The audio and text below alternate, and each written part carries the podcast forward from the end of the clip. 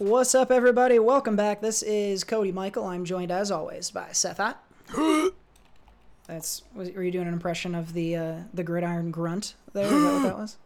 Yeah, that's wow. It's like I'm on the field. It is. Uh, it's remarkable. It's what's the word I want? Impeccable. The impression that you're doing. I hope. I hope folks out there are getting the same effect that I am, because it's it's pretty effective.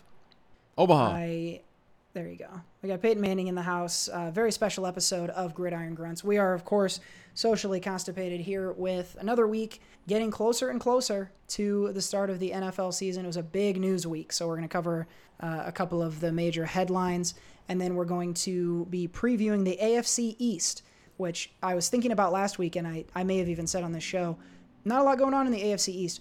Boy, was I wrong. I uh, started getting ready to record this and was like, oh, fuck, there's a lot going on in the A F C East. It's going to be an interesting division. So we will talk in just a moment about that. First of all, quick announcement. If you're hearing this on the day of release, Wednesday, July twenty-eighth, then tonight you have a chance to join us live for a recording of the Entertainment Outhouse. That is going to be at eight p.m. Central. That's six Pacific. And we're going to be over there on the J Buck Studios YouTube page. At Jared Buckendahl. So go join us over there. Hang out in the comments. Uh, drop some drop some funnies there. Be part of the conversation. And we're going to be doing some giveaways. So make sure that you are there in attendance. And before the show, uh, make sure you're interacting with all of our posts. Do some likes, some shares. Go to socially constipated pod dot com to join our mailing list. And then also, you know, comment on our episodes out there. Never know. In fact, I haven't decided yet what are going to be the criteria for winning a giveaway. So might as well just uh, try all that stuff. And you may be going away with something for free. We have, I can't, I can't share it here, but I, and Seth doesn't even know this yet. We are potentially going to have some very kick-ass giveaways that we're going to do. I will just tease that. So I hope uh, that some folks will join us tonight in the live show. Uh, we're going to have a lot of fun. So for now, though, we're going to have to get right into it because we got a lot of shit to cover before we even get to the A F C East. So let's dive right into this week's bathroom reading. Sitting on the toilet. Sitting on the toilet. As I said, a heavy news week, and that all kind of started last week. For the second week in a row, big news drops, like right after we finish recording the show. And last week's version of that was related to covid nineteen and the league's protocols going into this new season. I think the the headline here is you better get fucking vaccinated, like, or else. Mm-hmm. Um, we heard last week that the initial report by, you know, the inside guys, Schefter and the like, was that basically if a game can't happen because there's a COVID outbreak on a team, there will not be any rescheduling. The team will be forced to forfeit that game and take a loss. And the team will also be held liable for any lost cash from that game, which I think is the biggest penalty. Mm-hmm. Um, they covered this on McAfee last week, and the number they were using was seventy million dollars. That's for like a Cowboys game. Yeah. So you talk about reimbursing that team for, you know, all of, and the league for all the money that they lose by not having that game. We're talking about a big, big check, and the teams are going to be responsible for that. What does that mean? Effectively, you better get fucking vaccinated if you're a player, because, it, you know, do you really want Jerry Jones calling you asking for the seventy million dollars you owe him? I don't think so. And it's going to be, be it's contact tracing. It's people getting sick. It's going to be visible whose fault shit was. And so I, I don't know, Seth, like, there obviously, just like in the wider United States, there are players in the league who are anti the vaccine.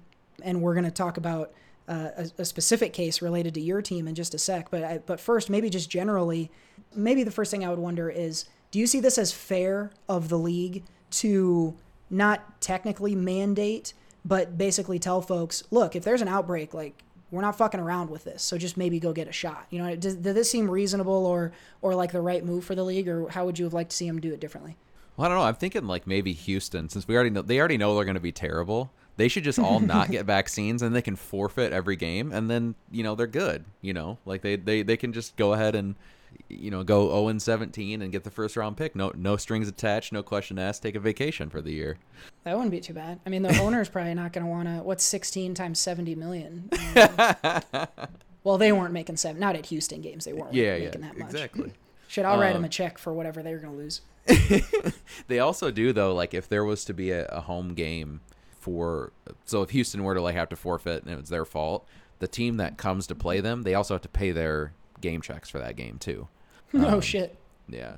So all very uh, interesting. Obviously, like I think just with anything in general, like I don't want to say privilege. I mean, it kind of is, but they all have worked hard there to get there.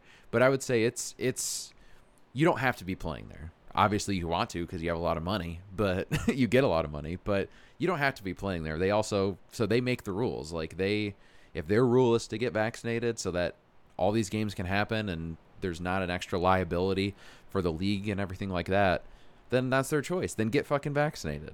Uh, it, it, you know, obvi- again, I, there are situations where you can't because of health. I, my understanding is those are very few and far between, but that's a thing. And there are religious reason, reasons as well.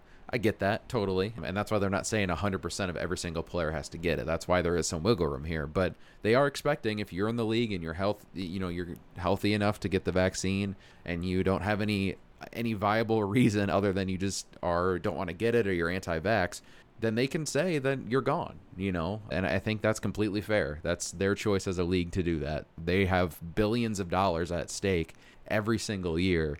And if they don't want you to be a risk of that, those billions of dollars, then that is completely, you know, their choice. And it trickles down to the owners as well. If they don't feel what you bring to the team is valuable enough to overcome a potentially seventy million dollars loss, unless you're playing Jacksonville, and that's probably like fifteen thousand or so, mm-hmm. um, then then you're then that's completely their choice. They can make that choice to say you can't play in my team. So. Quit complaining about it. You're you're you're here by choice, so you can also choose not to take it and, you know, face the consequences. Yeah. I, I think what this highlights, I, I totally agree with everything you said there.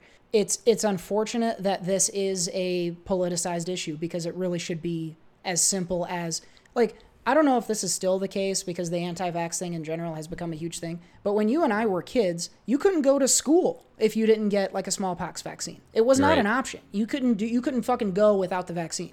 And so this is a thing that we've done in America for a thousand or not a thousand, a hundred years. yeah. Um, and so the idea that now it's this like political thing and like you got to exercise your right to not get a vaccination, like fine. If you want to do that, fine. You're just not going to play in the league. Mm-hmm. And I've seen... I would bet that some people are going to like call into question, like, is there a double standard? Because like we wouldn't say, oh, well, it's within the league's right to kick you off the team then about like Kaepernick, for example, right? Oh, yeah. This is this is emphatically fucking different, right? Mm-hmm. This is a totally other thing. Kaepernick kneeling wasn't fucking up everybody's money and getting people sick and potentially killing them. People forget. Right. This isn't just about games getting canceled. It's about mm-hmm. people getting sick and like long-term health effects. And these right. are like... These guys are fucking Ferraris. You know what happens to a Ferrari when you hit like a fire hydrant? It fucks up the whole car. These guys have very specific bodies with very specific needs. And uh, some guys that get COVID may never be able to come back and play again. So you're right. fucking those guys over. You're fucking the fans over, the team. And I think what this does from the league and why I think this was the smart way to do it is it puts it puts on every individual player, You are you are responsible for all of this shit around you. Do you really want to be the guy that fucked all that up? And I think most football players will say no. You're still going to get your Cole Beasleys and some of these other guys out there. And I mm-hmm. hope they get kicked the fuck off of their teams. Honestly, like there's at that point, you are being selfish more than anything else. You know, you can talk about whatever your reason is for not wanting the vaccine, but what we've seen is they're all stupid ass reasons. So like at that point, you're just you're just being selfish. And I, I you know, Beasley is an example of someone, just fucking cut him. Like mm-hmm. no player, I don't think, is worth what they're talking about losing. Even if Pat Mahomes was like, yeah, I'm not going to get well, the fucking vaccine. You're talking about the entire team having to go through all of the co because if you're vaccinated, you don't have to go through the extra protocols if right. the whole team is vaccinated. You're having to yep. put your whole team through all that bullshit and potentially cost them games, a shot at the playoffs, money.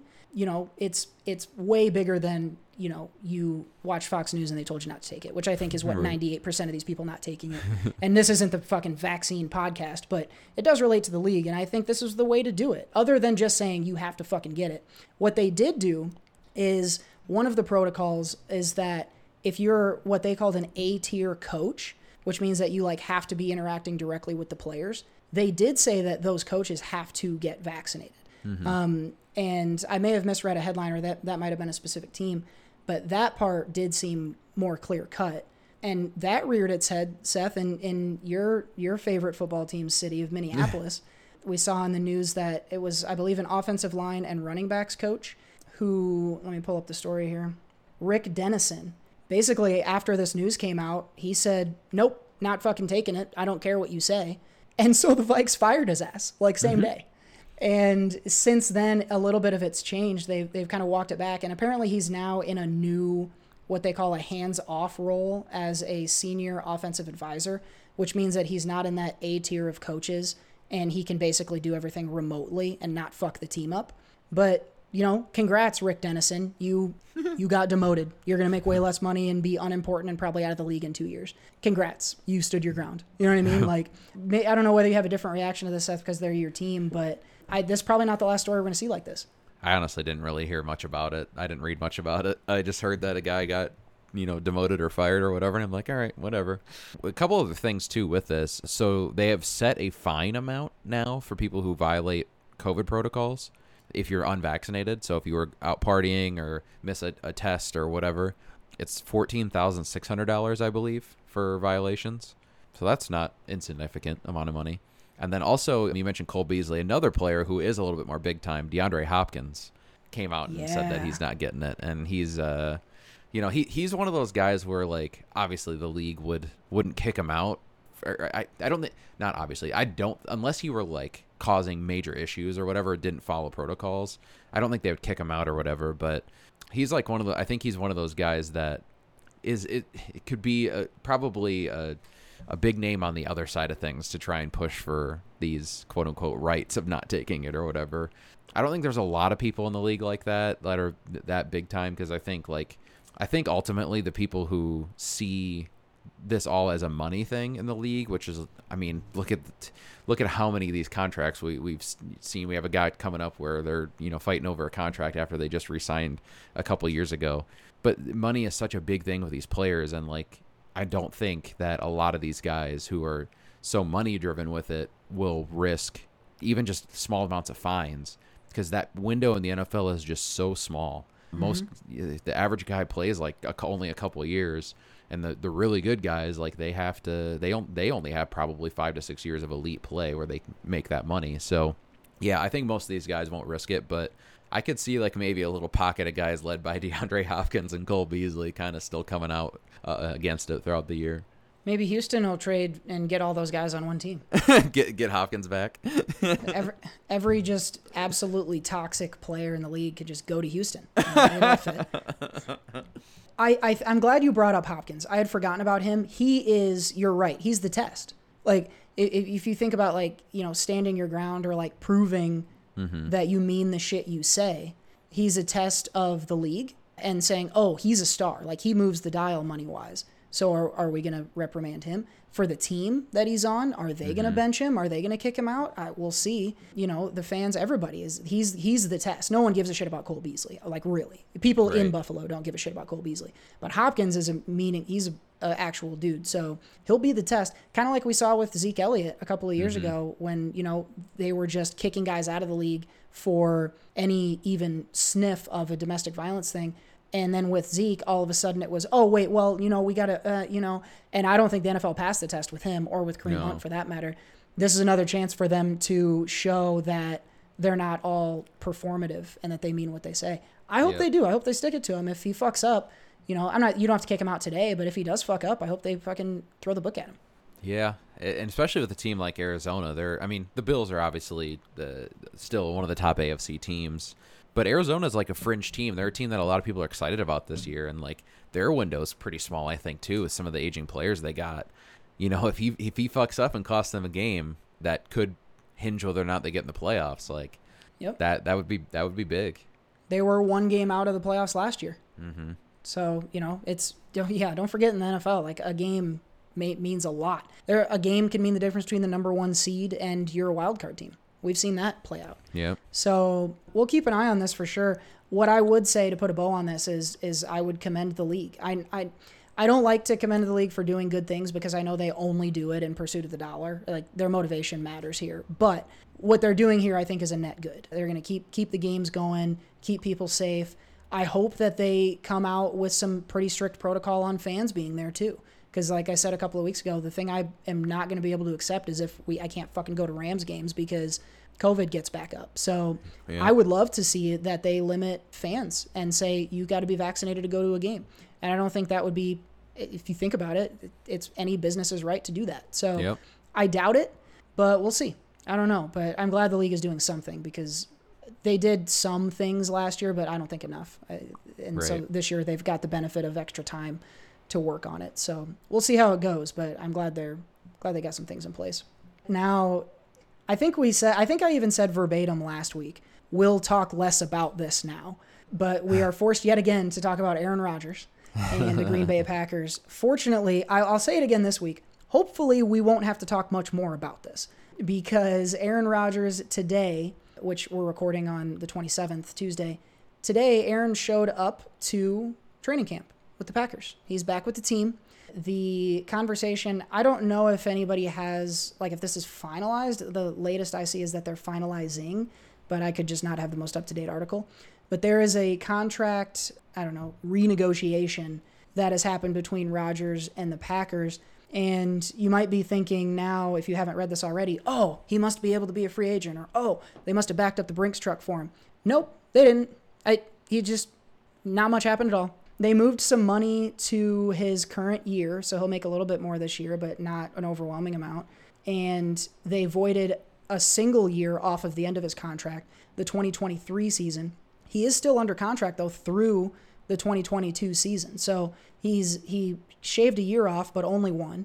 And so, you know, when we get to this next offseason, we're going to be in the same position we're at now, except apparently, and I roll my eyes heavily at this, even though you can't see it in a podcast, mm. apparently the Packers have promised him, or whatever the fuck you do that's like, okay, buddy, yeah, sure. They've told him that if he still wants to be traded at the end of this season, they will do that, which I guess the idea is that leaves them with leverage to be able to get value out of him later. I don't think it does anything for Rodgers. They didn't, they didn't, you know, I guess maybe they've behind closed doors have said you also get more say in what's going on. The the other news right now is that the, the Packers are working on a trade for Randall Cobb mm-hmm. to bring him back in. So maybe that was one of Rodgers' demands. I don't get this whatsoever. I see nothing in this that that to me justifies him coming back if he was that upset. I don't get it. Maybe I'm missing something, but I don't. It seems like Rodgers got hosed here, and I have no idea why. He didn't have to do this at all, right? Like, I think today was like a big reporting day, so maybe he stood to lose a lot more money. But yeah, today was th- was the first the first day of camp for Packers. Yeah, so I don't get this. Can you make sense of this, or what what changed I, that I'm missing here? I, I mean, there there was, as you mentioned, I mean, there was some change. I think the main issue with with Rodgers not showing up is that he is. Basically, his, his entire career, that like we talked about, they've released players he's liked. He's had no say. They haven't budged on anything, and he's kind of he's he's getting that in a way with Randall Cobb. He really him and Randall Cobb are apparently super close, and he's wanted to play with them again for quite some time. They he never wanted to let for them to let him go. They also do have to give up a decent amount for him because his contract is big. So this isn't like a small investment. This isn't, isn't like signing Jordy Nelson to a one-year deal for veteran minimum and saying like, hey, we have this fucking, you know, old old guy you like. Like Randall Cobb is still thirty, so he's not like too over the hill. He might still have some juice left in him, but he's also not worth the money that they're going to be paying him. So I think that's a little bit of a compromise. I do think getting the year off is also it's a small win for Rodgers. Because he, I mean, even though there's no guaranteed money and they could have released him, they still have value in him and they weren't going to like just get rid of him, let him go or whatever. Um, so this still gives, you know, that that's not good for Rodgers, but it is good for the Packers because it's known at this point now, like he's done this year. This this unless they can work something out, like this is He did that last dance photo of like Jordan and, and Pippen. Like that, that's like the most he said about it. But to me, that says this is the last year I'm in Green Bay and there's not much they can do to change that. There was, I didn't, like I said a few weeks back, my mind changed within a week, and it stayed that where I don't think he was going to sit out. There's no way he sits out because I think his value goes significantly down, and he's he loves playing too much for, for whatever reason. He doesn't want to just go live in the Hollywood Hills with his movie star wife. He wants to keep playing. So I think ultimately this is probably the only way it was going to, I think I mentioned last week, the only way it was going to work out is if there was a void. I thought it as this is his last year and then he's free to go next year. But this is also smart for the Packers to get some value back for him.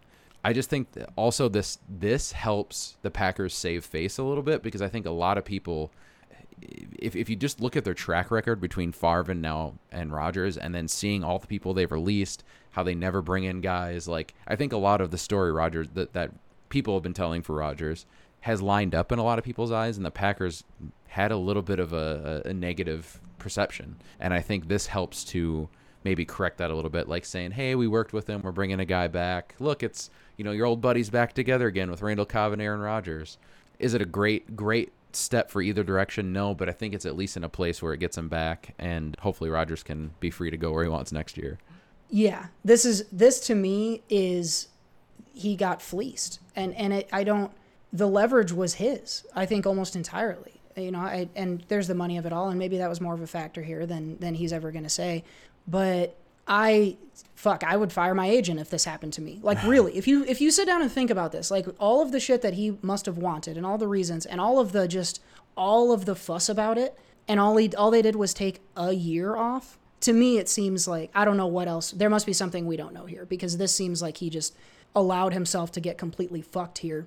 Because, yeah, like he can say all he wants that it's his last dance with them, but he has no way of actually controlling that. There's nothing in this contract that forces them. It, it's a hand. They could even, they said they will agree not to use the franchise tag on him at the end of twenty twenty-two. But that doesn't even, they could still do that. There's nothing legally that prevents him from doing. So unless he is going to retire, like that's his only chip now, is going after after this season, well, he can retire, or he can ask them politely for a trade and have no control over where he goes. I to me, this did nothing for him.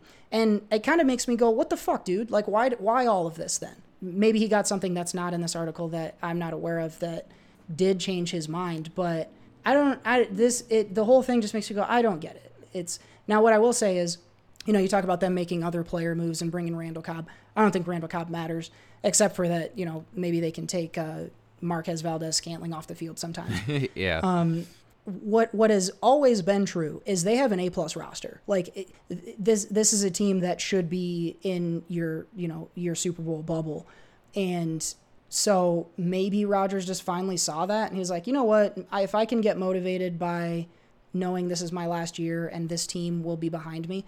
But also, I mean, he put the team through a lot, so maybe they're not going to be stoked that he's back. My dad sent me, he lives in that area, he sent me a poll that they did of Packers fans. Yeah. And did you see this? When will you forgive Aaron Rodgers? twenty-eight percent said there's nothing to forgive, he didn't do anything wrong. two percent said they already forgave him. eighteen percent said, I'll forgive him when he wins the Super Bowl. And fifty-two percent of Packers fans said, I will never forgive Aaron Rodgers. Yeah.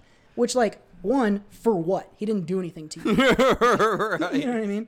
But, like, if you're on the team, he kind of did. Like, that that caused some stress for those people. Um, and so yeah, I – this that... seems like the worst possible outcome to me. I am I am floored by it. I could – I don't want to spend all podcast on it, but I could, because I am so confused by all of this. It makes no sense to me. That, that part about the, uh, the team, the, there's been – a lot of like media people who have kind of pondered that, and that's all been pretty pretty squashed. Like he's, all accounts, all the people in the locker room really love him, and I I don't think that's an issue. I I think if anything, like I mean, again, there's better outcomes for him. There's better outcomes for the Packers. I think he did at least. I mean, and I know Randall Cobb is not going to make a huge difference on the offense, but I think that is something, because that's something that they don't do. They never do that. They never trade for players. They never listen to anyone. I, I don't know. I, I think there at least was something that was done. I, it's better than him just showing up. Uh, you know, like th- yeah, there was there true. was a, there was he at least got something off his contract. He at least got a player back. That trade, though, I don't know if you heard that trade, makes no sense. Not because of the Packers, because of the Bears. The Bears are involved with it. It's a three-team trade. They're trading Anthony Miller, who's a pretty good wide receiver, to the Texans. And then the Texans are sending Randall Cobb, and then I think the Bears get a pick out of it. That doesn't make any sense to me. Yeah. I don't know why the Bears are helping an in-division rival get a player that could help them beat them and probably will. It's because it's the Bears, dude. They're, They're so stupid. Yeah. They make bad choices always. Speaking about wide receivers on the move, you know, I, another piece of news that came out over this last week, still related to the Packers, was that uh, DeVonte Adams, yeah. who is in the he's in the ninety-nine club. He's been ranked as one of the top, if not the top, wide receivers lately with uh, mm-hmm. N F L doing their preseason ranks. He is also in extension talks. He's going into last year of his contract, and last week he stopped them, which is a big deal. Basically, he's saying, "Fine, don't extend me. I'll, you know, fuck you." And it sounds like with Rodgers coming back, he's he's now willing to reopen those conversations. Yeah. But you mentioned The Last Dance before, and we're going to hear that one million times this year, I fucking promise. Yeah. Last dance for these two. Oh, they're going to get twenty-five touchdowns because it's the last dance. Uh, but um, it it is. I mean, the, the comparison is fair. They're just going to beat it to death. So for Rodgers and Adams to make another run, see if they can get a Super Bowl on their way out, honestly, I don't think that would necessarily be good for him. I, I don't think it. I don't think it's going to encourage the Packers to let Rodgers leave like they say they will if he wins the fucking Super Bowl. But I've been wrong before. So Adams back in, Rodgers back in. Yeah, Hopefully Adams. We don't have to fucking talk about this more. But the Packers are ready to rock, and and now yeah. that their roster is is intact, you know they got to be one of your top four or so teams at least in the N F C. Um, yeah. And so so now we go. Yep, and uh, with Adams too, he's done after this year, so he could St- Uh, feasibly hold off and you know go somewhere else if he wanted to, if Rodgers were to go too. But yeah, I uh, it's it'll be interesting for sure. Uh, I've seen a lot of people say the last chance could be the, the nickname for this one when they event, uh, inevitably do the documentary series. We'll see. I, I mean, personally, I am not happy about Rodgers being in the same division still. Uh, I would have much preferred him be in the uh, in the A F C or wherever, but. You know, who knows? Maybe he'll get to go to the Vikings next season and, you know, follow in Favre's footsteps, but instead win a Super Bowl. I mean, maybe maybe the Vikes, because if they get rid of fucking Cousins finally, then they'll have the money to do it. He is going to, Adams, mark my words, he is going to get a contract next year that is ungodly. It is going to be so, like, he'll be the top paid wide receiver probably ever, and the, the money is going way up because of the new T V deals. He is going to get, like, holy shit, I didn't even know they could do that money next year. Like, if and, he stays healthy and, and has a good season, he is going to get fucking paid. And that's the the talks, the basically the rumors are, is if the Packers offered him top wide, like the number one wide receiver money right now, he would take it. But he's not, they're not doing that because they're the Packers and they try nickel and dime everyone. So after it just came out that they made one hundred forty million dollars in investments last year, while everyone else in the league lost money. Fuck that. Yeah, that was a fun that was a fun story on McAfee. I did I did catch that clip that yeah. these teams have so much money. The idea that they that it matters to them whether you make twelve or thirteen million yeah. just seems so fucking petty when they've right. got five hundred million dollars in cash somewhere. Right. Like, yeah. Screw you guys. Dumb. And if you're Adam if if you're Green Bay, you have to realize that Adams is going to get incredibly expensive next year, so why wouldn't you lock him in at today's rates? That's right. What we're going to talk about New England in a little bit. That's what they just did with their tight ends. They locked him in for a couple of years because they know the price is going up. And yep. if Adams is willing to sign that, I, you know, Dak is a situation like that in Dallas too. You sign him, pay it. It's going to hurt today, but it'll hurt a lot fucking more next yeah. year. So we'll see. Packers are idiots, I guess, is maybe the headline here. But it sounds like they got their I, dudes. I just so can't we'll see. wait for them to be bad. I cannot wait for them to be bad. But living my whole goddamn life with the Packers being good, I just can't wait for them to be bad. Won't be long. Won't be long. If if you were saying that same thing, Seth, about the Saints, then I think we're pretty close to that, actually. Because yeah. this is this is unfortunate, but uh, one of the pieces of news that came out this past week, Michael Thomas, who, you know, he would be in that conversation with Adams as one of the top wide receivers in football, has a knee injury that's going to keep him out for about half the season. I think they said maybe October is his earliest. Yeah. I anticipate he will he will really slow down that rehab unless maybe Jameis Winston has him eight and oh and he rushes back. I don't know. Short of that, I, I see Michael Thomas really stretching that rehab out and yep, um, I agree. and and being out for the season. So pretty big hit to a New Orleans offense that already had question marks. I don't know. I mean, Thomas Here. is obviously great. His type of game, though, maybe can be replicated. Like, I don't, his skill set isn't impossible to replicate. I don't know what is out there. I don't know who else is even really on their roster, but this has to move the dial, right? Like, does this take yeah. them firmly out of the playoff conversation for you? Their offense is, is going to be ugly. I don't know who they have as a number two wide receiver there right now. Yeah, it's it's not going to be great this year.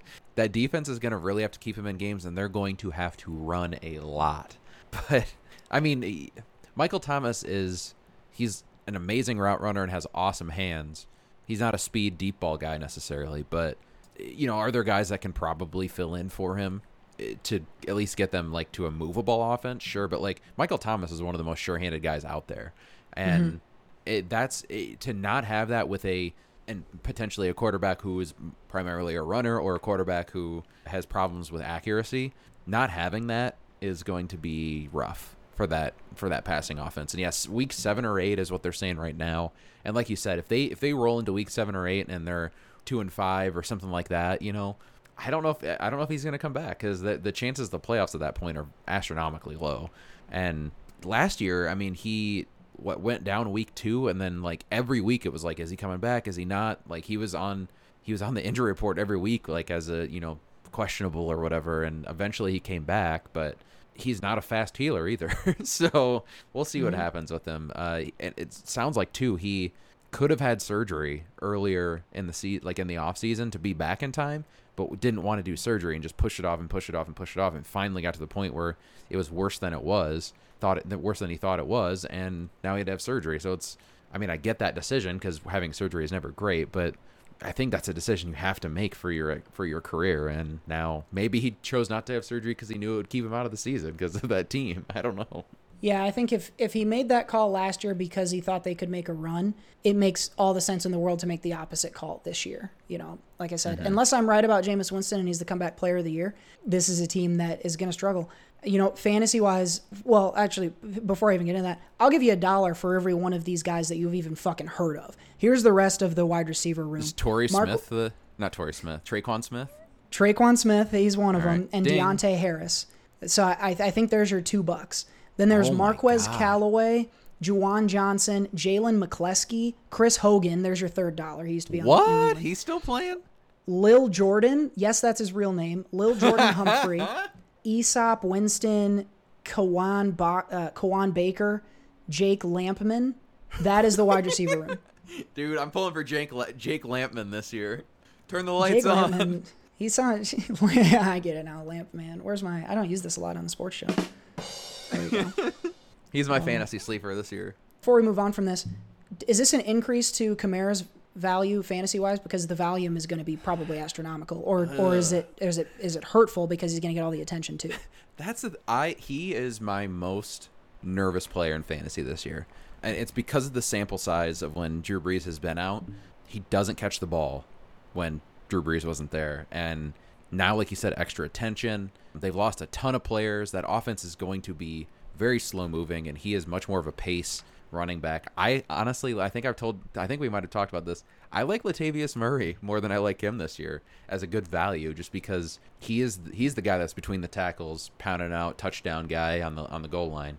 He he might end up getting more of the work, especially if like Kamara gets hurt. He's a small dude. Like, you don't want to predict injuries, but if he's getting the rock fucking twenty-five times a game and having to run with it instead of getting some catches in there too, it's gonna be rough. Could be. I love the L train too. Mm-hmm. I'll I'll pick him up. Big.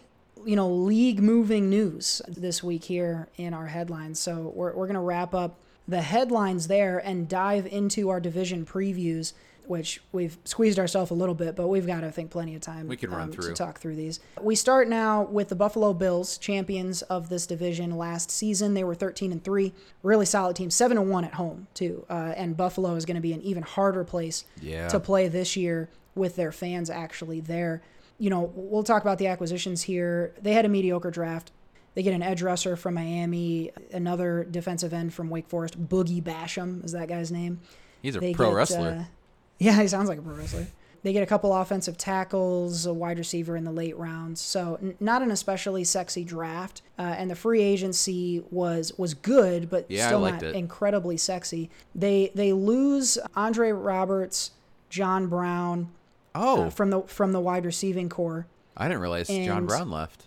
I didn't realize that either until I just read this. Um, but they add Emmanuel Sanders. Yeah. So I think he gives them kind of some experience there. It's a really good wide receiver room with him and Stefon Diggs. Um, yep. Sanders isn't, you know, he's not the Denver Sanders, but he, he'll be a really nice player, I think, on that team. They brought yep. in Mitch Trubisky to back up Josh Allen, who secret weapon. Say what you want. Say what you want about Trubisky. I cannot think of ever think of a better backup for Allen. I think it was the obvious best choice ever yeah. for a backup. Like, you talk about style of play, he's not mm-hmm. Allen, but yeah, you know, he can replicate it. They add a tight end, couple offensive. Looks like a, a big, big uh, upgrade. Just well, I don't know whether or not it's an upgrade, but a lot of changes around the offensive line. So they'll be wanting to to get better there. Isaiah McKenzie, another wide receiver addition. So a strong uh, free agency adding to positions of need, and C B S Sports has given him actually an A minus on yeah. their free agency. So n- not really any big splash plays, Seth, but this was already a damn good team last year, thirteen and three. It's an excellent roster. Josh Allen, if you ever have watched football, and I hate to say this, you know that, is probably one of the top five quarterbacks in the league, and, and he might be one of the top two, you know, depending on, on what day you catch yeah. him on. This is a defense that was really good in spots last year, but showed weaknesses at other points. I think they'll be pretty tough, again, especially in the passing and pass rush game. I think their weakness is, is if you can run it on them. This seems like a team, I, I, I'll tell you right now, they'll they'll be my pick to win this division. I, I see them getting back to the A F C Championship game again and losing to my Chargers if, if I had to if I had to pick it today. This is a damn good Bills team. Yeah, I agree with you. I mean, uh... it's a bummer that uh, John, I mean I didn't I thought he was still there. I, uh, John Brown being gone is kind of a kind of a bummer. He was he was really really solid for for uh, Josh Allen, especially early on when he didn't have Stefon Diggs. Like his first yeah. first year, John Brown was the guy who was always just coming up. He was really reliable. So kind of a bummer. But Emmanuel Sanders, like you said, like he was playing pretty well still with the Saints. Uh, he's got great hands, great route runner, and obviously Stef Diggs is a baller. So. You know, he's fine there. He's got a reliable target. You mentioned the tight end they signed, Jacob Hollister. He's he's actually a solid guy. He's got good hands, so um, I think he'll he'll be a decent addition because they, they kind of have uh, some interesting tight ends there. Uh, a little bit bigger guys like Dawson Knox, I think, was a guy that I don't know if he's still mm-hmm. there or not, but he he's kind of a bigger dude. Hollister's a little bit smaller, so I think that'll um, actually be a, a little bit decent of an addition. Defensively, they're still going to be great. Tre'Davious White is awesome, shutdown corner. They're gonna be, yeah, they're gonna be a fun team to watch. It's if they're if weirdly enough, the Bills are like an entertaining, fun team to watch play football. So, yeah, I, I agree with you. They're my pick to win the division as well. Yeah. What, what do we got for uh, what do we got for the for the bets? I need to, yes. need to get my my uh, my weekly fix in on the on the wagers. Yeah, quit itching your arms. One thing I will briefly mention: Matt Breida got added to the backfield oh, too, okay. so that gives him some running back depth, which I he's really a home like. run hitter. Yeah, he's he's a good addition. He'll have some long T Ds. Gabriel Davis is another wide receiver, too, who dealt with some injuries last year, but is really yeah, talented. I think you could solid. see him pop big yep. time this year. Looking at the odds, the Bills are the third, have the third best odds to win the Super Bowl. Wow. It's plus twelve hundred, the same odds as the Packers, which I think is a fair comparison, honestly, if you look at these yeah. rosters. You know, you can I... talk about what Rodgers adds over over Josh Allen, but at plus twelve hundred, Seth, you you, you going to throw fifty stacks on this and, and uh, get yourself a new house or what? I, I don't hate that, actually. I think that's a good value for the Bills. I mean, it for of the top five teams, that, that that's probably my favorite odds, honestly. I, I don't hate that. one hundred dollars bet's going to win you twelve hundred bucks. Um, there you go. That seems that seems like a nice little payout if, if your Bills are uh, are going deep. I, I don't mind that bet either. I think that's a pretty decent one, uh, especially because I, I, I do see them, like I said, at the very least going deep into the playoffs. Looking at the regular season win totals here, this is a tricky one. It doesn't seem like Vegas knows what to do. Over under is set right at eleven games. They're not giving you the half Ooh. game. It's minus one ten on either side. So this to me is it like second one. I'm not betting it. Um, yeah. I will say I... If I had to bet it, I don't mind the over. Yeah. Um, I, I'm not saying they're going to win fifteen games, but I love them to win twelve. You know, they were thirteen and three yeah. last year. Um, their division game. is a little bit is going to be a little bit tougher. But yeah, you're getting an additional game here. I like them to get to twelve games. I'm not putting money on it though. Yeah, you're right. I mean, I agree with you. I, I wouldn't put money on it, especially with even odds like that. But I, I agree. I, I would probably lean towards like thirteen, thirteen wins or so. Should be a big year for the Bills. Uh, hopefully everyone stays healthy and, and they can perform to expectations. But the expectations are there now, and, and in mm. the past they weren't. So we'll see how they respond to that. Yeah, that's true. I mean, they won't be seventeen and oh like the Vikes, but they'll be pretty close.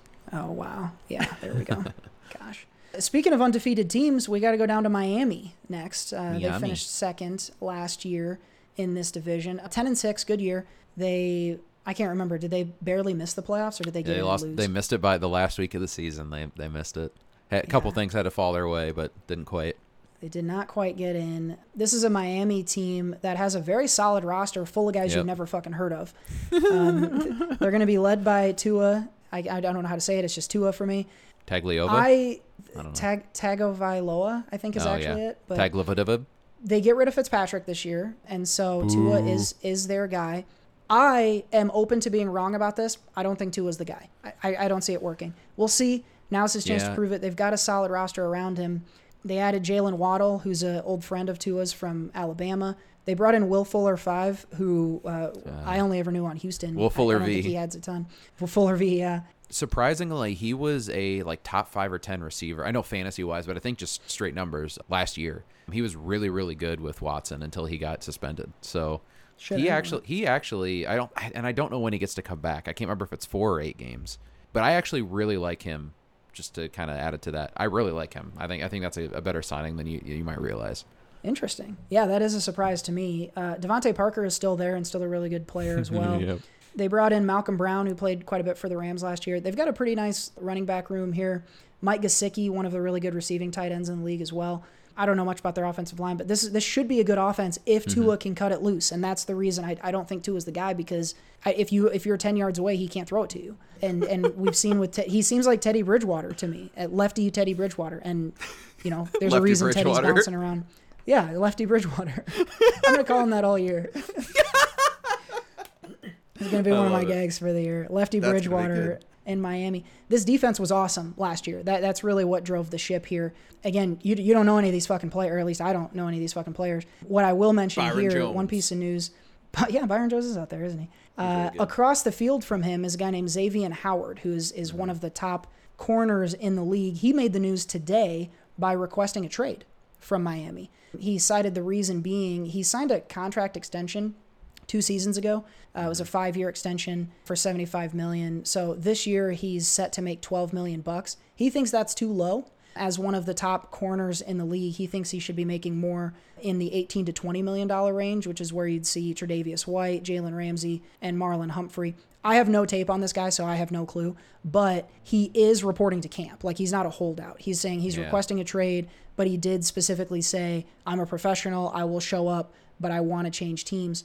If he were to leave or be traded, first of all, they'd be dumb to trade him. Yeah. I, I think you got to call his bluff and keep him on the field. If he did trade, that would meaningfully change this defense. Mm-hmm. Um, but they still have a really solid set of dudes around him.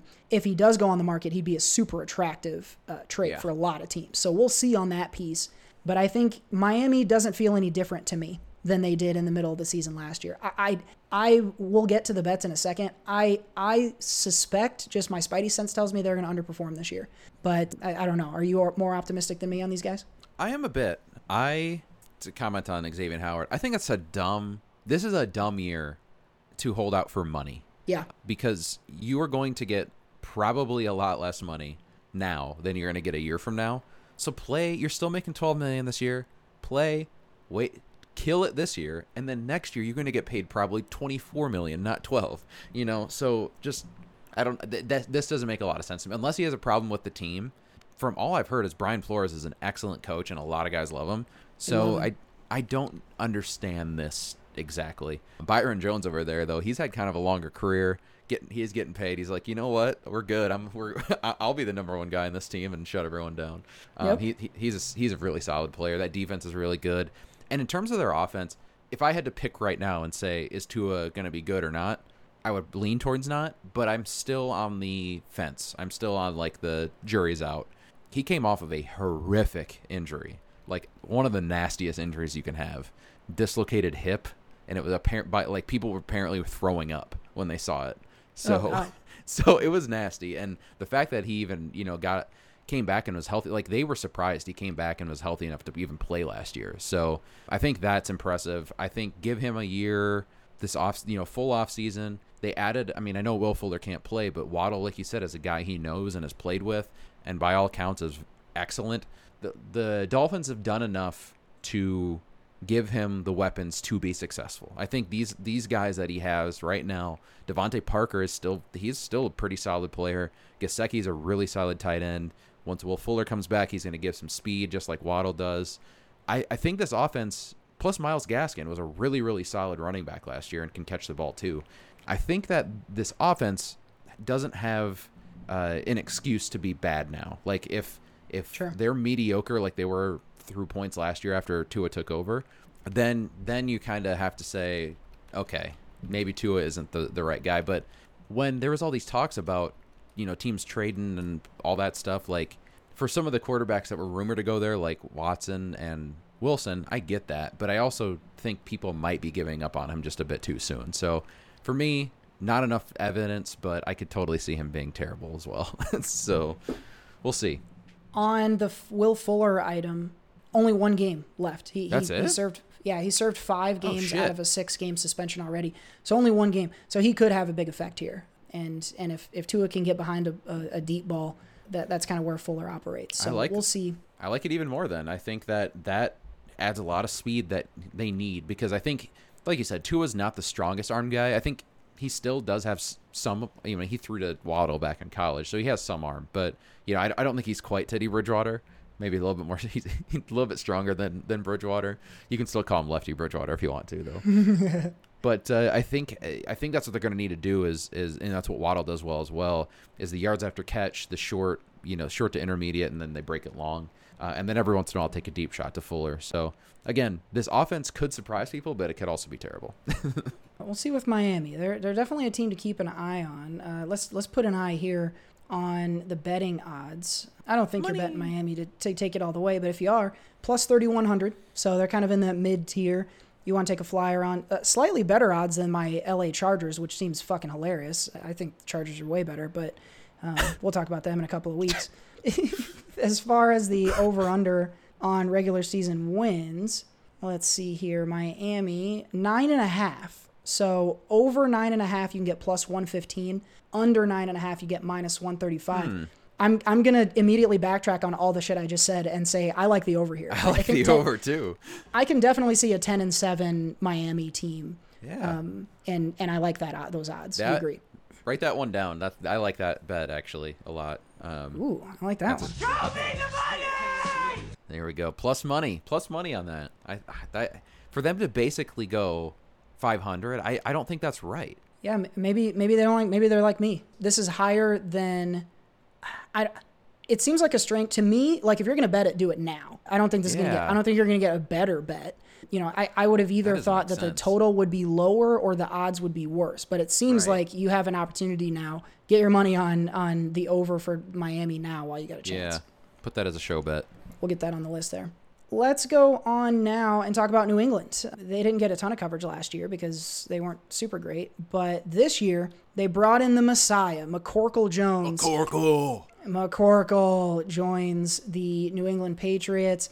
Somehow, Bill Belichick knows the future and knows no one else was going to pick him, so they didn't even need to trade up to get Jones. But they apparently have their next, what they hope will be franchise quarterback. Cam Newton still on this roster, though, so we'll see how much competition there is and whether or not McCorkle can start week one.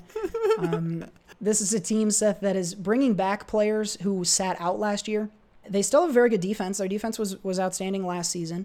They've got a couple of players on this offense.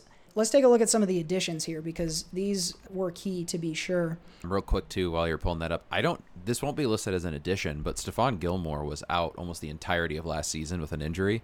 I, I believe, I know he kind of wanted out, but it sounds like he'll be back with the team. He's reported to camp and everything. Stephon Gilmore, if and he's older, but when, you know, uh, a year or two years ago, I think he was in the, like, discussion for defensive player of the year and is like a shutdown corner. So if he's still healthy and is going to play, that's a huge, huge add for that defense. Big time. Total stud. He did report to camp this last week. Um, so he's with the team at least. Great fucking dude. Great player. Mm-hmm. They they brought back Kyle Van Noy Kyle on the Van defense. Noy. He was on Miami last year, and so they, they bring him back in. The McCourties are both, I think they're still both here. At least one of them is, I can see. Devin McCourty. They've got um, a couple other dudes on this defense. They did spend some money on free agency, though. A lot. Um, and they went out and got Nelson Aguilar, mm-hmm. who, you know, well, is either a bust or a diamond in the rough, and we haven't seen it yet. They add Hunter Henry, who was one of the more sought-after tight ends, and Jonnu Smith. Those two Another guys, one. probably two two of the top three, maybe, if not the top two tight end prospects. Patriots just fucked off and signed them both. Yeah. So whether it's Newton or Jones, one thing we haven't been able to say in a long time, there are guys to throw to on this Patriots offense. Even after Julian Edelman retires this season, which I think was maybe the most notable departure here. Yeah. Um, besides him, they also lose Joe Tooney, who ended up on the Chiefs. Kendrick Bourne, who I believe was on San Francisco yeah. last year. Solid so guy. They brought in some some actual players to surround either Cam or McCorkle with um, this season. They also drafted some guys that weren't super notable. So, Seth, I guess maybe the question I would ask you is, do you think do you think you go with Jones, Mac Jones? If anyone's confused, we should at least say once, Mac Jones is who we're talking about. He's Mac McCorkle. Corkle. Do you think they end up going with him or Newton? And then as a follow-up to that, how do you see the Patriots performing this year? Do you see them being back in the mix, back in the playoffs? I think the Patriots are going to, just based on them spending money, which they never do, I think the Patriots are going to fucking go balls to the wall this year. I think the defense will be a lot better just because of those additions and people coming back. But the offense, they spent a shitload of money on it. They drafted McCorkle. Cam Newton is still there. Uh, they re-signed him, and he sounds like he's doing. He's healthier. You talk about COVID. That's a guy that COVID actually really impacted. He was playing really well up until like week three when he got COVID, or week four whenever he got it. He was out a couple weeks, comes back, and he, you know, he talked about it all the way through the season. Like, he never felt one hundred percent. Uh, his lungs were never there. He never moved as well. It sounds like he's doing better. I've heard that they might have both of those guys out there. Oh, yeah?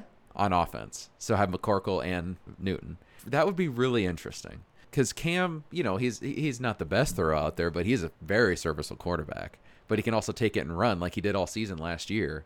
And if it sounds like Jones is, is a good uh, quarterback. Like, they really like him, and he's played really well in camp. So if they can go with both guys and, and have a lot of they have a lot of speed in that offense. They have two fucking big ass tight ends in the middle. Um, and who is it? Harris is their running back? What, Damian Harris, remember. who really Damian. popped last season. They still have Sony Michel and James White, the sweet one. It seems like the, those two guys have been on that team for a thousand years. Yeah. Um, so the running back, I mean, they got talent. This offense definitely has talent. You're not wrong. I, I don't. Do I think the Patriots win the Super Bowl? No. Do I think, though, that they compete in this division? Absolutely. I, I think that some of the win total, maybe that's why some of the win totals are, are less, because it might be a more competitive division uh, with at least the three teams. But I think the Patriots, for the first time in a while, might be fun to watch, which, like, through the Tom Brady era, the only thing that was fun to watch was how, like, excellent they were at executing. But it was never, like, a fun football team to watch unless it was Randy Moss out there. This might actually be a fun offense to watch for the first time in a very long time. A little bit of sex appeal on the Patriots. Nothing wrong with that. Uh, I don't think McCorkle's bringing the sex appeal, but I like Cam. You just I, see I his just... walk when he got drafted? He has fucking all the sex appeal. Oh, my God. Ugh, he looks boring. He looks like my... I, I wouldn't hire him to be my accountant because he's too boring. Um, I, I just want to put on the record for just one sec, I am very pro Cam Newton. If he doesn't end up being the starter here, fine. Like, you drafted Jones, sure. But I hope he finds and still gets a chance to start somewhere. I, I know it's been a struggle the last, you know, season or a couple. I still think he's got something left to contribute. So we'll yeah. see. He, maybe he ran maybe the ball. Jameis Winston crashes and burns and and uh, and uh, New Orleans calls. Right. Yeah, I mean, he he ran the ball really well last year. He was still effective doing that. And it sounds like he likes being there. They they like him and he likes being there. So if he's open to doing that in offense and doing some new creative things, it could rejuvenate him too. I hope it does. I'm rooting for him. Seth doesn't see the Patriots winning the Super Bowl. If you do, you can get plus thirty-seven hundred on yeah. the bet there. So, again, you're not probably betting that unless you're a Patriots fan. The thing is, is though, you never know with Belichick. You know, like he he, he could coach that team to a Super Bowl, and I wouldn't be entirely shocked. Yeah, I yeah, we'd be. I would I would play this back for myself and go, "You fucking idiot! You never played against Belichick. You should have um, put a hundred bucks on it." I think Vegas agrees because, Seth, the, the over-under here on regular season wins is nine games. Oh, and that's tough. The over is actually paying minus one forty. So they think, yeah. the, Vegas seems to think they're going over. The wow. under pay, pays you plus one twenty. If I'm betting this, it's the mm-hmm. under just because yep. of the odds, and I think they're more likely to be bad than to be great. But this, you know, in terms of, you know, the level of optimism that they have about this Patriots team, I think it's certainly telling.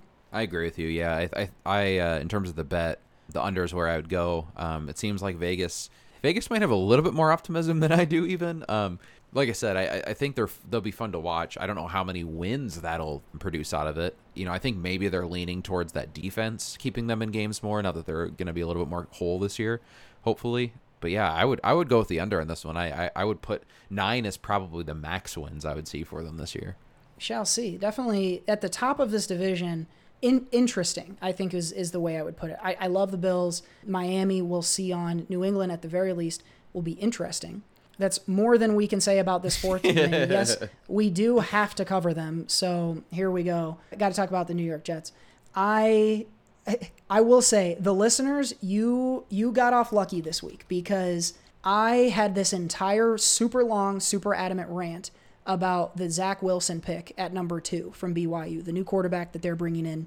You will be spared it because I don't have time for it all, but I will tell you that it was loud and passionate, and Seth has heard parts of it already. So he was the highlight play. Zach Wilson, they think he's the new Broadway Joe. I do not. They bring in some other guys that you don't know their names. In free agency, they do bring in Corey Davis, who was most recently on Tennessee. Pretty nice wideout, big-bodied dude. Carl Lawson, a D end. They add a, a linebacker. They bring in Tevin Coleman, who's uh, we know from Ooh. Atlanta. Keelan Cole, another wide receiver. LaMarcus Ooh. Joyner, uh, defensive back. So they, they try to add to that defense. Tyler Croft, a tight end. Um, so, yeah, I, I, I think I'm hearing uh, sarcasm in your woos there, Seth, and, and I think it's correctly placed. Yeah. Um, I, honestly, like, I don't even really feel the need to talk about what the Jets did or what they could be, because one, I, I think they're going to be crap. I think they're in such a tough division. I, I don't see them getting a lot of wins. We'll get to the over-under in a second. I'm more interested in what they didn't do. They had an opportunity.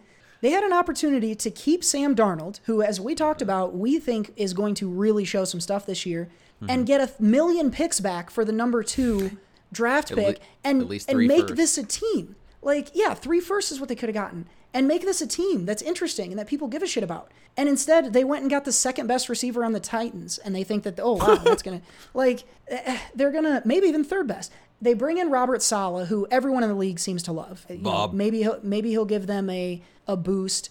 It, it, it's definitely going to be an improvement over the last fucking guy, who I can't even remember, but he keeps ruining quarterbacks. Adam Gase. Adam Gase, yes, thank you. Ruining quarterbacks. Just, ugh. Now... Th- There's enough guys on this roster. I I think, like, if Houston's the worst team, and then who did we talk about just recently as being like another Eagles? It was the Eagles. Oh, yeah. So if it's like Houston's the worst and the Eagles are right there, I would put the Jets maybe like a centimeter better than the Eagles. Like, it's those those three teams. I don't even know if I'd put them there. They can try if they if they are hearing this podcast. You can try again next year at trading the number two pick, because there's a decent chance you're going to get it again. I yep. The Jets are terrible. I don't even. Yeah. What do you, you got? Anything to add about the Jets? There's just nothing I see about Zach Wilson. I, I you know the ta- this the footage I've seen of him play, and then you like like you said they they got the second best receiver on the on the Titans to be their number one guy. I think they also drafted Elijah Moore, if I remember right. Yes, they did. Yes. Oh God, I'm good with the draft this year. Good. They, they, uh, he, he's a, he was in the second, third, third round, second round, second round. Uh, second. Um, yes. He's a really good wide receiver. I think he, he's, he's a guy that I think has a lot of promise, and a, and he was a talk, kind of a, a undervalued guy in a deep wide receiver class. That being said, the rest of that team. The whole entire team itself is bad. Zach Wilson is undersized. I know you can say Drew Brees or blah, blah, blah. He he also comes from a small-ass school um, in B Y U who doesn't who they don't play a lot of people.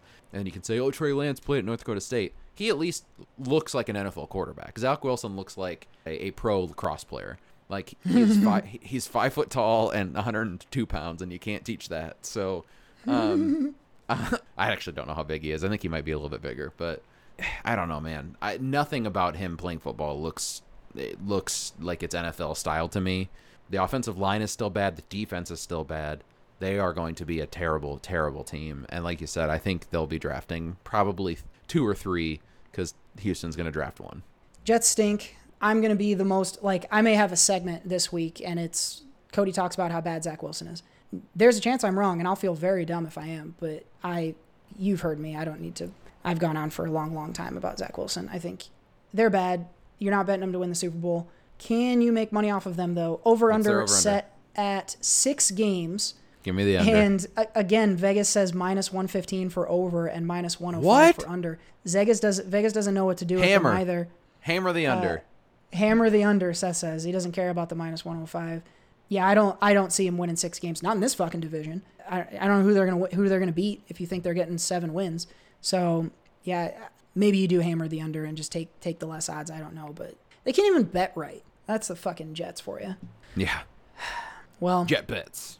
Interesting here, Seth. I, I, I would be surprised if we differed. Maybe we will in the middle. Give me the Bills and then give me New England before Miami. And then obviously a huge, huge fucking cavern gap. And then the Jets in fourth. Um, you you did you talked some optimism into me on the Patriots, and so uh, I'll put them as second. Hmm. You know, maybe flirting with the playoff spot. Well, I, I I still haven't flipped. I think the Dolphins are just an overall better roster, so I would go with Bills, Dolphins, Patriots, Jets. Yeah, the Bills. You might as well write the Bills into the playoffs unless something catastrophic yeah. happens. That's a damn good fucking oh, football great. team. So you just you just fucking totally uh, you just totally cursed Josh Allen, and now old uh, Mitch Trubisky's gonna have to come in there and show everyone how it's done. Well, I mean, I would obviously feel bad if that happened, but that would make it easier for the Chargers to get in. So it would kind of serve me. So obviously, I don't root hey, for anyone to get hurt. But Mitch Trubisky, he has about three good games in him this season. You look out. We'll see. We'll see. Maybe we'll make a Joe Flacco playoff run. We're taking the Bills to go through the playoffs. Not a lot of great bets here. What was the one we did like, Seth? Was it? Uh, we. Is it Miami going over? Yeah, Miami over, I believe. There you go. Take Miami, the over, and take Buffalo to win the Super Bowl. That's a decent bet, too, from the yep. looks of it. Show me the money! That's going to wrap up our division preview this week, and that's the end of our bathroom reading. Sitting on the toilet. Now flush. So we will get you out of here and back to your day. But first, one more thing. But I'm down to one more, one more thing. I'll go back to a story we covered last week, the running back situation in L A. One thing, they did say, Sean McVay came out and said they're not going to play Darrell Henderson in the preseason. So he's getting running back one treatment. That doesn't mean they're not bringing anyone in. The the thing I saw today that I found, eh? Eric Dickerson, who's a pretty vocal he's coming back. Rams legend, is going to be suiting up for the Rams. No. He's like fucking sixty. Um, That'd be hilarious, he is, though. I, I'd root for it. I, I have a jersey of his somewhere, and I have a signed hat of his too. Yeah. Um, I met him once. He's a freak of. He put his hand on my back, and he had like his his fingers wrapped around all of my ribs. It was off. It made me feel like a bitch. Um, he is very vocal about the Rams, and and it does a lot of interviews and things. He is saying the Rams should go back and get Todd Gurley, and and that's yeah. causing some Rams fans to get behind that. I disagree. I think Dickerson should shut up. I think they should go get Peterson. But, you know, I don't know Hell much. Yeah. So, E D thinking they should bring back in T G three to play R B for L A. I don't like it, but that's out there, I guess. No, I agree with you. Peterson needs to go there. I couldn't really think a whole lot for one more thing, but I did see the Vikings finally made a, a signing uh, that I enjoyed this offseason. They signed uh, D D Westbrook as their third wide receiver, who's a solid Ooh. player. And uh, they're going to have to go with Chad Beebe for their third wide receiver. So I think this is a huge upgrade, actually, their third wide receiver spot. Not a bad little player. He's had, I think he's had like nine hundred yards a season on average since he's entered. Has a whole handful of touchdowns. Really good slot receiver. So I'm excited about him. He'll be interested, interesting in that Vikings offense and adds a little bit of reliability uh, for old Kirk Cousins. So more and yeah. more, some of these Vikings signings I'm seeing, I'm, I'm starting to enjoy. So I don't know. seventeen and oh isn't too far off. Oh, God. Here we go. Seth's going to be updating his Super Bowl pick before too long here. Um, and D D Westbrook is, is why. Uh, D D, and I get to do that all season. D D! Oh, God. Well, you could have done that with B B if you wanted to, but No, guess... that's stupid. Doesn't make as oh, much okay. sense. D D Westbrook bring, joining the Vikes, and Todd Gurley, I hope not, joining the Rams again. But I'm open to being wrong about that. Maybe he does is still good. But anyway, that's one more thing. But I'm down to one more. Thing. Don't forget to join us tonight, the twenty-eighth, of course, if you're listening to this on release day, eight p.m. Central Time, six Pacific on the J Buck Studios YouTube page. At Jared Buckendahl. Doing the Entertainment Outhouse live. We hope you'll join us there. You could win something and some exciting things, too. So uh, we hope you'll join us there. Otherwise, don't forget to hit us up, however it is you can get a hold of us, and let us know if you want to join the Fantasy League around the show. Yeah. Um, still looking for some folks to join. Yeah. Would love to have more of you guys so I can whoop your ass. We'll have other games uh, in addition. I think we're going to do some pick 'em, and we'll talk more about that as the season approaches. So we will wrap things up for you there, and we'll move on to a new... I don't think we've picked a division next week, so it'll be a little bit of a surprise. And uh, we hope to see you back here in seven days. Uh, but for now... Seven days. That is this week's Gridiron Grunts. That is Seth Ott. This is Cody Michael, and we'll see you next time. Bye.